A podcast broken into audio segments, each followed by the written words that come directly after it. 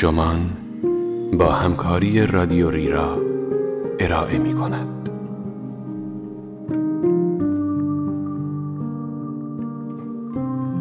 آنچه دیدم فاجعه مطلق بود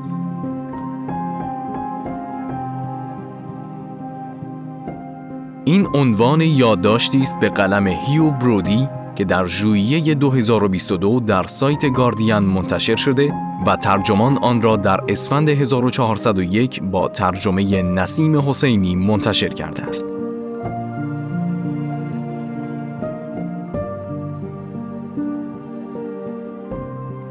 من محمد کازمی هستم.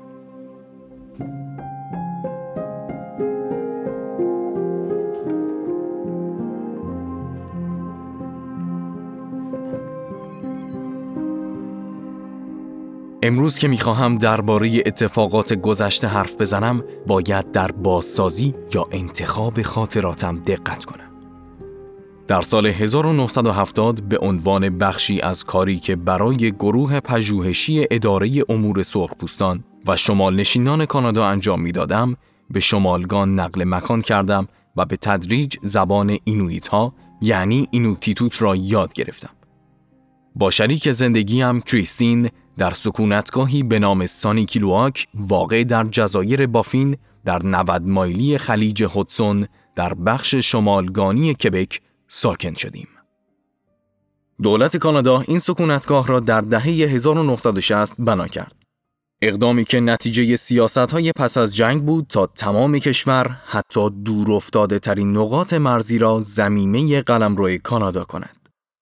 چنین سیاست هایی حاصل اعتقاد تازه‌ای بودند مبنی بر اینکه منطقه شمالگان پتانسیل اقتصادی فراوانی دارد. اگرچه اساس زندگی در سانیکیلواک حالا بر سکونتگاه دولتی جدیدی استوار شده بود، همچنان دنیای اینویت ها بود، جایی که زبان، فرهنگ و پیوندهایش با این مردم همچنان ناگسستنی بود. طی سالهایی که به حرفه مردم شناسی مشغول بودم، از کارهایی که همراه با اینویت و برای آنها انجام دادم زیاد نوشتم. اما از سانی کیلواک چیز زیادی نگفتم. زیبایی آن جزایر و مردمی که آن جزایر خانهشان بود، چه آن موقع و چه حالا که به یادشان میآورم، همیشه برایم مسلم بوده است. ولی رگه‌ای از تلخی هم در خاطراتم هست. تلخی اشاره هایی که مردم سانی کیلواک لابلای حرفهایشان به گوشم میرساندند. گویا واقعیت تکان دهنده هم بود که از چشم من پنهان مانده بود. ماجراهایی که مردم تعریف می کردند به پرسشهایی درباره زندگی و مرگ دامن می‌زد که در آنچه بر اینویت ها گذشت اهمیت اساسی داشتند و کم کم دارد معلوممان می شود که برای همه ما اهمیتی مبرم دارند. زمانی که به این منطقه رسیدم، سفید پوستان جنوب که اینویت ها کلونات صدایشان می‌زدند، نفوذ و اختیارات تمام و کمالی داشتند. بیشترشان برای این آمده بودند که یا اینویت ها را متحول کنند و به قول خودشان در گذر از سردرگمی های این تحول کمکشان کنند یا از جانب دولت کانادا در جنوب تصدی امور این سرزمین را به دست بگیرند.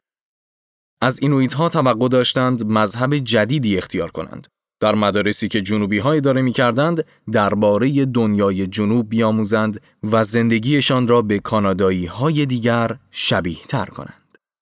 اینویت های سانیکیلواک هر وقت می‌خواستند احساسشان نسبت به این سفید پوست ها را برایم توصیف کنند از کلمه محلی ایلیرا هم برای ابراز حس حیرت مثل دیدن روح و ترس تو امان استفاده می کردند مثل مواجهه با ریش سفیدان قدرتمند یا شمنها.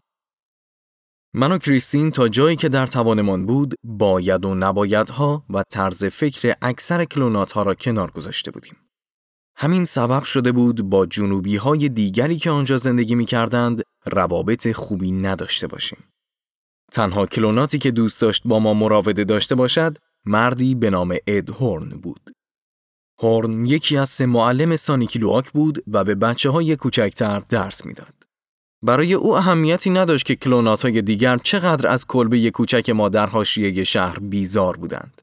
بعد از مدتی اقامت در منطقه با مدیر سکونتگاه و دو معلم دیگر که زن و شوهر بودند مشاجره سختی کرده و قطع رابطه کرده بود. هورن برای آنکه با کلونات هایی که مخالف ما بودند مقابله به مثل کند می گفت خیلی هم کلونات نیست. منظورش وقتی برایم واضحتر شد که به من گفت نسبش از یک سو به بومی ها می رسد. با اینکه خیلی دلش می‌خواست کسی به چشم کلونات نگاهش نکند، اینویت ها بیشتر اوقات او را از کلونات ها می دانستند و مثل کلونات با او رفتار می کردند. حق هم داشتند. سالها بعد فهمیدیم که اد در خانواده سفید پوست و کانادایی در استان بریتیش کلمبیا به دنیا آمده است. تا جایی که به خاطر دارم هورن بیشتر روزهایی که در سکونتگاه بودیم به ما سر می‌زد. این را یادم هست که از آمدنش چه حس دوگانه ای داشتم. خیلی وقتا از طرز برخوردش با اینویت هایی که به دیدنمان آمده بودند شرمنده می شدم و در عین حال از آمیزه دوستی و رقابت و گاه حتی خصومت آشکاری که نسبت به ما بروز می‌داد وحشت می کردم. به شطرنج علاقه داشت و مرتب پیشنهاد می کرد بازی کنیم. بعد هم می باخت و می رنجید. معاشرت با او آسان نبود. یادم است که هیچ وقت به چشم آدم ها نگاه نمی کرد و این بسیار نگرانم می کرد. نگاه های به زمین دوخته و زیر چشمیش شخصیتی موزی و مضطرب به او داده بود. همه اینها با فشارهای جسمی و روانی فراوانی هم همراه بود. قد بلند و ورزیده بود اما آدم ضعیف و بیجانی به نظر می رسید. من و کریستین نهایت تلاشمان را می کردیم که مهمان نواز و خوش برخورد باشیم. فکر می کنم او هم قدر این برخوردمان را می دانست که همچنان به دیدنمان می آمد. از وقتی با هورن آشنا شده بودیم هیچ کدام به خانهاش نرفته بودیم. این عادی نبود. هیچ خانه دیگری در سانیکلواک نبود که من به آن دعوت نشده باشم. با این حال ظاهر خانهاش یادم هست. پنجره ها را همیشه با یک نوع پرده زخیم می پوشند. هیچ نوری به داخل خانه راه نداشت. هیچ امکان نداشت کسی از بیرون او را ببیند. حالا که خوب نگاه می کنم می بینم آن خانه و پرده های زخیم و پوشانندهش شک برانگیز بودند. آن زمان به معنی این کارش چندان دقت نکردیم اما مسلما خیلی برایمان عجیب بود. بعد ماجرای پسر جوانی پیش آمد که بعد از درب و داغون کردن خانه هورن ظاهرا خودش را کشته بود. این اتفاق زمانی افتاد که من در منطقه نبودم.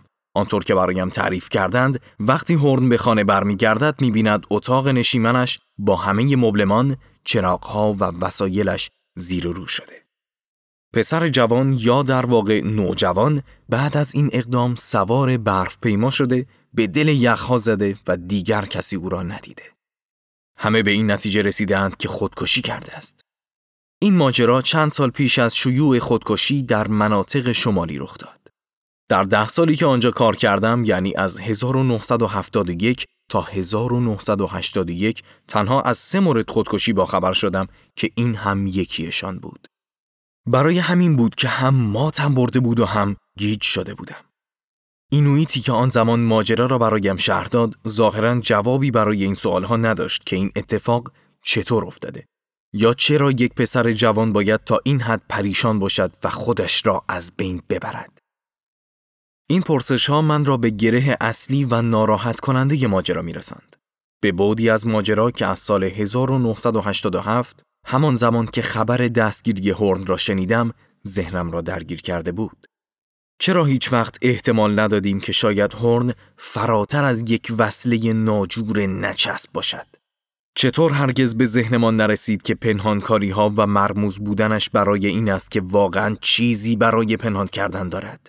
چطور ممکن است هیچ کس تا جایی که می‌دانم درباره آن حمله و خودکشی پرسجویی نکرده باشد؟ انگار هیچ کس توجه نکرده که چه ارتباطی ممکن است بین هورن و دانش آموز بخت برگشته سابقش باشد. افشاگری درباره سوء استفاده جنسی از کودکان اینویت ها و بومیان کانادا از دهه 1990 آغاز شده و همچنان ادامه دارد و بر ذهنیت مردم از شمالگان و باقی نقاط کانادا تأثیر گذاشته است. اما در آن زمان این مسائل هنوز روشن نشده بود. شکایت از کشیش های نیوفاندلند که جرایمشان علیه کودکان از اولین مواردی بود که در دادگاه های کانادا مطرح می شد در دهه 1980 صورت گرفت. در اوایل دهه 70 میلادی از نظر مردم خیلی بعید بود که کشیش ها یا معلمان مدرسه دست به تجاوز جنسی بزنند. در نظر نگرفتن چنین احتمالی به نظر سادلوهانه و البته گیج کننده است.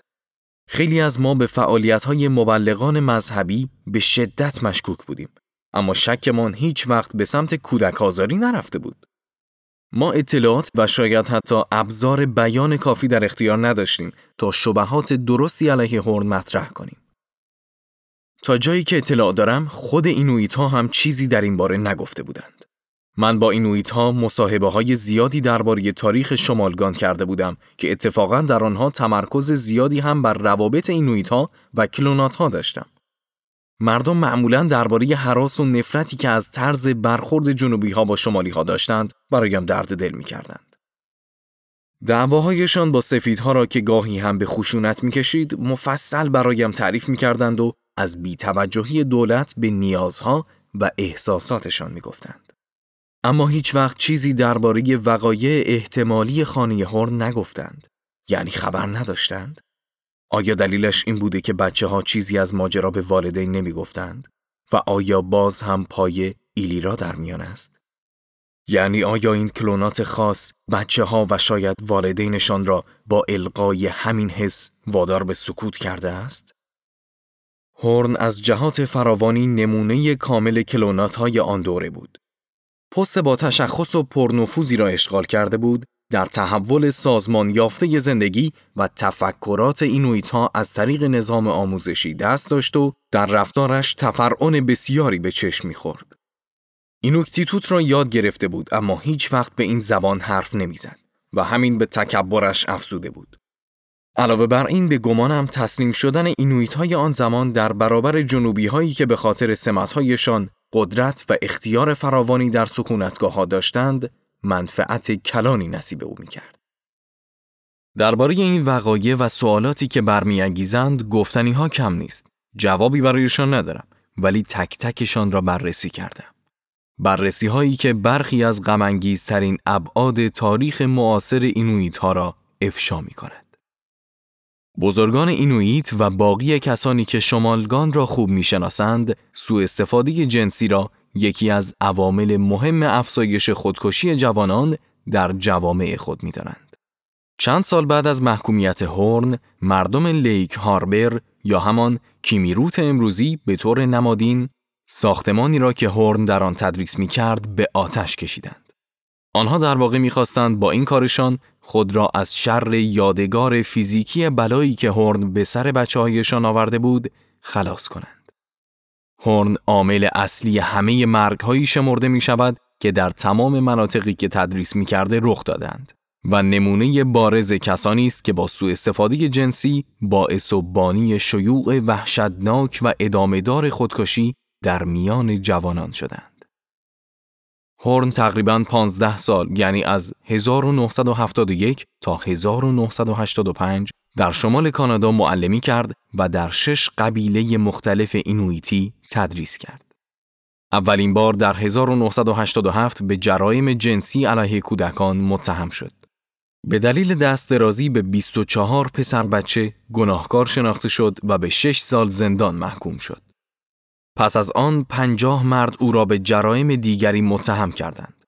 در سال 2000 به 20 مورد تجاوز دیگر اعتراف کرد و 5 سال دیگر به حکم حبسش اضافه شد. بسیاری از قربانیانش دولت را برای پرداخت قرامت تحت فشار گذاشتند. تا سال 2015 دولت کانادا به 152 تن از قربانیان هورن قرامتی معادل 36.5 میلیون دلار پرداخت کرد. این قربانیان در هنگام تجاوز 6 تا 16 سال داشتند. در ژانویه 2015 اریک دژاگر کشیش کاتولیک سابق به علت سوء استفاده جنسی از 32 کودک در قبیله بسیار شمالی ایگلولیک در فاصله سالهای 1976 تا 1982 مجرم شناخته شد. یعنی دقیقا در همان سالهایی که هورن نیز مشغول جنایتهای خودش بود. روزنامه نگارانی که اخبار پرونده دژاگر را پوشش می‌دادند گزارش دادند که او در حضور تعدادی از قربانیان از دادگاه عذر خواسته و تقاضای بخشش کرده است. ظاهرا قربانیان به محض قرار گرفتن دژاگر در جایگاه از فرط اندوه و خشم داد و فریاد به راه انداخته بودند. دژاگر مصرانه ادعا می کرده که دیگر هرگز به کسی تعرض نمی کند. او به 19 سال حبس محکوم شد که با احتساب 8 سالی که تا آن موقع گذرانده بود به 11 سال کاهش یافت و جوان امسال به قید شرط آزاد شد. هورن بعد از اتمام محکومیتش به آمریکای لاتین رفت. دژاگر و هورن فقط دو تن از انبوه آزارگران این چنینی هستند. کسانی که بعضی هایشان دادگاهی شده و زندانی خیلی هایشان هم مدت هاست که مردند یا به سبب ابهامات قانونی قصر در رفتند. دیر یا زود از ابعاد گسترده تجاوز جنسی در مدارس شبانه روزی که هزاران کودک بومی کانادایی در آن تحصیل می کردند با خبر می شدیم. در مستمرات مرزی قدرت به سبب موقعیت جغرافیایی و مسائل سیاسی بیش از حد ریشه می دواند. فاصله بسیار زیاد این مناطق با مراکز اجرایی موجب می شود که وقتی نمایندگان علم و دین به جوامع دور افتاده و آسیب پذیر سرخپوستان پا می‌گذارند به نوعی منزلت و کاریزمای جادویی دست یابند. محل کار این افراد مجزاست و این مجزا بودن زندگیشان را مخفیانه تر هم می کند. همه شرایط لازم برای سوء استفاده در این مناطق مهیاست. قربانیان و خانواده هایشان نیز با تهدید و ارعاب مجبور به سکوت می شوند. جنوبی ها هم از جمله مردم شناسانی نظیر خودم هرگز متوجه آزار یا آزارگران نشدند. امروز که چهل یا پنجاه سال از آن زمان میگذرد بسیاری از مسائلی که آن زمان از دیدمان پنهان مانده بود عیان شدند. یکی از این مسائل تراژدی وحشتناک خودکشی اینویت هاست. نوجوانی که خانه هورن را خراب کرد زنگ خطری بود که از ویروس درد و رنج از عذابی که در راه بود خبر می‌داد. پیامدهای شوم هنوز مانده بود تا از راه برسند. در سال 2002 20 سال بعد از آخرین باری که در شمالگان بودم دوباره به آنجا سفر کردم. منظره اونتاریو خود را در چنگ خاکستری سردترین روزهای زمستان گسترانیده بود. در گرگومیش یک روز سرد و دلگیر تاکسی من را به هتل رساند. جایی که یک پاکت قهوه‌ای بزرگ در قسمت پذیرش انتظارم را می‌کشید. پاکت را با خودم به اتاق بردم. با این خیال که حتما برایم کلی قرار ملاقات و سفر گذاشتند. وسایلم را جابجا کردم بعد پشت میز کوچک اتاق نشستم و پاکت را باز کردم.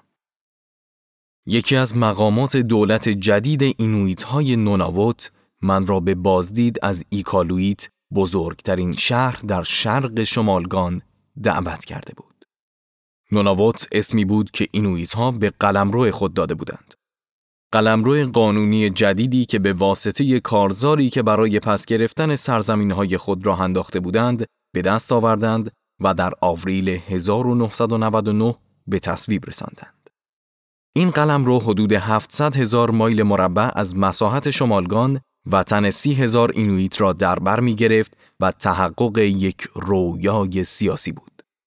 حالا فرصتی برایم فراهم شده بود تا از شمالگانی دیدن کنم که از استعمار کانادا رها شده بود. دلیل دعوت از من چاپ کتابم یعنی آنسوی بهشت بود. از من خواسته بودند به شمال برگردم تا از تاریخ شمالگان صحبت کنم و با بعضی از کسانی که در شمالگان جدید کار می کردند ملاقات کنم. پاکت قهوه‌ای را باز کردم و پنج صفحه اطلاعات تایپ شده را بیرون آوردم. نه حرفی از قرار و مدار بود، نه نام و نشانی از فرستندهش معلوم بود. فقط یک فهرست بلند بالا بود. جدولی پر از اطلاعات که عنوان هر یک از ردیفهایش اینها بود. مکان، جنسیت، سن، روش، در واقع فهرستی بود از آمار خودکشی در فاصله سالهای 1999 تا 2001. مکان خودکشی ها همگی در جوامع اینویتی نوناوت بود. جاهایی که خودم 20 سال پیش در بعضی هایشان زندگی کرده بودم و به بعضی های دیگر سفر کرده یا از آنها گذر کرده بودم. بعضی هایشان دهکده های کوچکی بودند که چند صد نفر بیشتر جمعیت نداشتند. بزرگترینشان ایکالویت و رنکین اینلت بیش از دو هزار نفر جمعیت داشتند. اما نام همهشان در فهرست بود. هر نوع قبیله اینویتی که بخواهید. فهرست درازی بود که دهها مورد را در خود جای داده بود. خیلی از نامهای خانوادگی را به جا آوردم. بچه ها و نبه های مردان و زنانی که در مدت اقامتم در خانه ها و دهکده هایشان با آنها آشنا شده بودم سفر رفته بودم زندگی کرده بودم و ازشان آموخته بودم. نه خبری از چکیده اطلاعات بود نه تحلیلی از آمار ارائه شده بود. هر کدام فقط در یک خط خلاصه شده بود اما به راحتی می‌شد الگویی را در آن دید. حدود دو سومشان مرد و یک سوم زن بودند. همهشان به جز یکی دو نفر پانزده ساله تا سی ساله بودند. تقریبا همهشان خود را حلقاویز کرده بودند. مسلما از بسیاری از فشارهای زندگی بومیان خبر داشتم و درباره طرز کار استعمار و برخی از صدماتی که به آنها زده بود نوشته بودم. حتی در دهه 1970 مطلب کوتاهی هم راجع به خطر احتمالی و آتی خودکشی اینویت ها نوشته بودم. اما تصورش را هم نمی کردم که این همه آدم جان خود را به این طریق گرفته باشند. پیش از آن که به انتهای لیست برسم فهمیده بودم که با نرخ خودکشی وحشتناکی طرفم. تمام قبایل از دور افتاده ترین ها گرفته تا آنها که مراکز اداری بودند بیش از یک مورد خودکشی داشتند. چیزی که در حال خواندنش بودم کاتالوگ فاجعه بود. تنم از وحشت یخ کرده بود. با کمک آمار و ارقام ساده ای از جمعیت کلی شمالگان و یک سری عملیات ساده ریاضی توانستم بفهمم آنطور که فهرست نشان می‌داد نرخ خودکشی اینویت ها حداقل پنجاه نفر در هر صد هزار نفر و نرخ خودکشی مردان جوان حداقل 100 نفر در هر صد هزار نفر است. نرخ خودکشی از قدیم الایام به همین شکل اعلام می شود و محاسبه آن برای جوامع بسیار کوچک به لحاظ آماری نتایج عجیبی دارد. زیرا فقط چند مورد معدود می تواند نرخ کلی بسیار بالایی را رقم بزند. با این حال می دانستم که در آن زمان نرخ خودکشی در کل کانادا حدود دوازده نفر در صد هزار نفر است. اعداد در قالب آمار شاید چندان قابل اعتنا نباشند، اما واقعیت هولناکی را فریاد می‌زنند. علاوه بر این حس می کردم این برگه ها دارند مرا با پرسش هایی روبرو می کنند که باید با آنها مواجه می شدم. و دارند من را به چیزهایی متهم می کنند که می بایست در قبالشان پاسخگو باشم. آیا به تحولات شمالگان بعد از رفتنم از منطقه بی توجه بودم و چیزی دربارهش ننوشتم؟ به اولین پیامدهای این تحولات وقتی در دهه هفتاد خبر آمد که دو مرد جوان در جزیره بافین خودشان را کشتند، واکنشی نشان ندادم؟ در مدتی که آنجا بودم نشانه های این تحول را که ممکن بود سرآغاز این واقعیت ها باشد ندیدم؟ در چیزهایی که از ادهورن می‌دانستم دقیق کندوکاو نکرده ام یا چیز دیگری هم هست که از دست رفته باشد؟ ترتیب دو سفر را به ایکالویت دادم تا از حقیقتی که در این فهرست نهفته بود سر در بیاورم. با مردان و زنانی که سالها پیش می شناختمشان ملاقات کردم. یکی از آنها پیتر کاتوک حالا از وزرای دولت جدید بود. به دفترش رفتم و مدت زیادی درباره سفرهایی که با هم رفته بودیم گپ زدیم و همزمان در نقشه دنبال جاهایی میگشتیم که در آنها خاطره داشتیم. پیتر از افزایش خودکشی در میان جوانان سانیکیلواک هم برایم گفت. تلخی مرگ آن جوانها شیرینی خاطرات مشترک و یادآوری ایام خوش قدیم را از بین برد. با اینویت های دیگر ایکالویت که همگی در سطوح مختلف دولت جدید به کار مشغول شده بودند هم دیدار کردم. آنها هم می‌خواستند از یأس، ترس و اندوهشان برایم بگویند. تک تک آدم هایی که پای حرفشان نشستم مواجهه خودشان با خودکشی را با من در میان گذاشتند. همهشان دوست و آشنایی داشتند که خودکشی کرده باشد. خیلی ها گفتند که خودشان هم با ناامیدی دست به گریبانند و هر از گاهی فکر خودکشی به سرشان می‌زند. با یکی از وزرای کابینه جدید که صحبت می کردم برایم از اندوهی گفت که در مراسم خاکسپاری جوانانی که به این شکل از دنیا رفتند موج می‌زند و آمیزه است از ناباوری و ناامیدی که مرگ جوانان همیشه در پی دارد. از خانواده خودش گفت که بعد از خودکشی یکی از فرزندانش چه حال و روزی داشتند. می گفت در خاک سپاری فرزندش مردم از شدت سوگ و اندوه تمام مدت زجه می زدند. بعد انگار که بلند بلند فکر کند گفت آن سوگواری کار غلطی بود. باید جلوی خودمان را می گرفتیم. چرا؟ چون این شکل سوگواری ها برای باقی جوانان پیغامی دارند. به آنها میفهمانند که مرگشان چه تأثیر عمیقی بر دیگران دارد. والدین و اقوامشان چقدر پریشان خواهند شد و برایشان چه زجه ها خواهند زد. بعد ادامه داد که این کارها همین فریادهای دردآلود پدر و مادر ممکن است مشوق خودکشی باشد. شاید همان چیزی باشد که جوانها می‌خواهند، همان چیزی که خیال می‌کنند نیاز دارند. پس باید یک سری معیار و ایده جدید پیدا کنیم تا بدانیم باید چه کنیم. ضمن صحبتهایش متوجه شدم که وقتی از ما حرف می‌زند منظورش دولت و کل جامعه بزرگ آدمهایی است که نامش نوناووت است. نشست پشت میزش. همینطور که از پنجره به بیرون زل زده بود، از یأسی گفت که خودکشی فرزندش در او پدید آورده و شک دارد که روزی بتواند راهی برای گذر و بیرون آمدن از این تاریکی پیدا کند. خلاصه همینها را زوجی به زبان خودشان برایم گفتند. گفتند هر روز منتظریم ببینیم قرار است خبر مرگ چه کسی را بشنویم. نفر بعدی کدام قوم و خیشمان است؟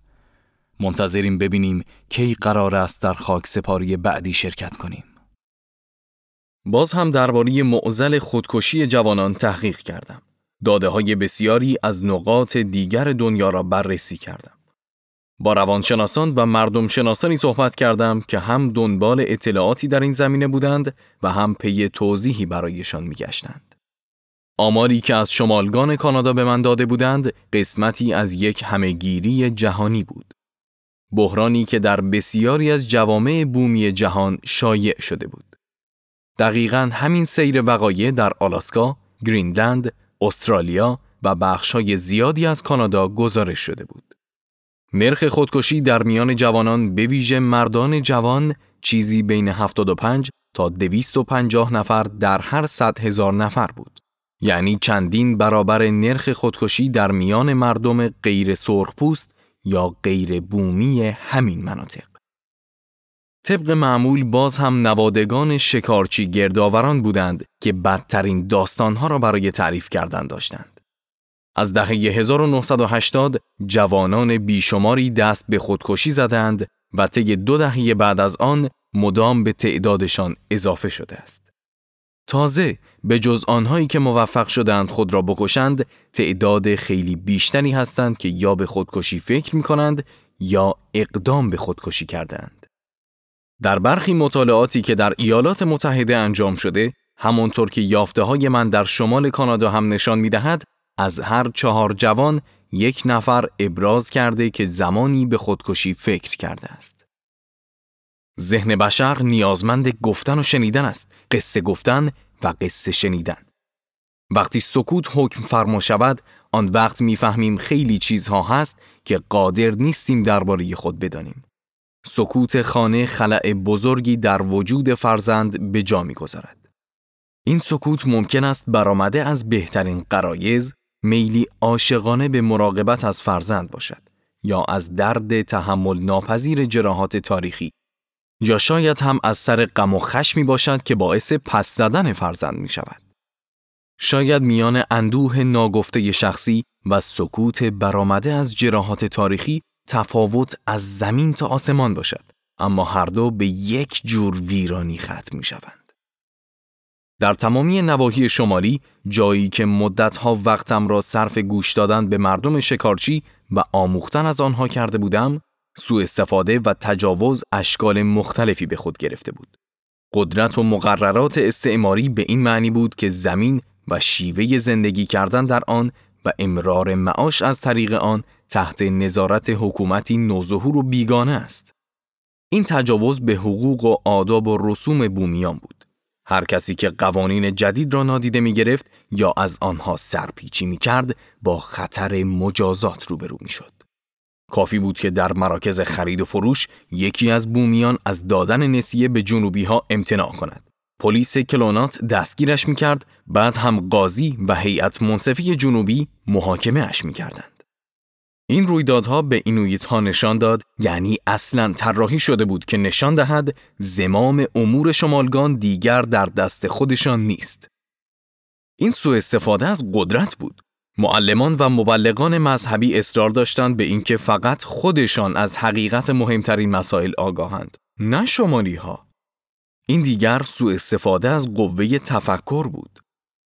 شرکت های معدنی، مؤسسات نفتی و گازی و پیمانکاران چوببری به نواحی شمالی آمدند تا به منابع ارزشمند دسترسی داشته باشند و هر کاری که بخواهند انجام دهند. بیان که خود این سرزمین یا مردمی که نسلا در نسل در آن زندگی کرده و میشناختندش برایشان اهمیتی داشته باشد. این کارشان تعرض به مردم شمال و به خود این سرزمین بود. از همه اینها گذشته ای از همانها که نماینده، هوادار و عامل چنین تجاوزهایی بودند به خودشان این اجازه را دادند که به جسم همان کودکانی نیز تجاوز کنند که می‌گفتند برای درس دادن یا نجاتشان آمده اند. تجاوز جنسی به کودکان با سایر صورتهای تجاوز تفاوتهای اساسی دارد. این تجاوز تعرض مستقیم به آسیب پذیرترین افراد جامعه است. اما ربط مهمی هم به آسیبهای دیگر دارد. کودکان قربانی تجاوز اعتماد به نفسشان را از دست می دهند. بنابراین در برابر هر نوع آسیب دیگری که سر راهشان قرار بگیرد به شدت حساس و شکننده می شوند. کودکانی که مورد تجاوز جنسی قرار گرفتند ممکن است به خود بیایند و ببینند که به سکوتی بس عمیق وادار شده و در آن حبس شدند. در حالی که بیشتر از هر کس دیگری نیاز به مراقبت و حرف زدن و فرصتی برای التیام دارند.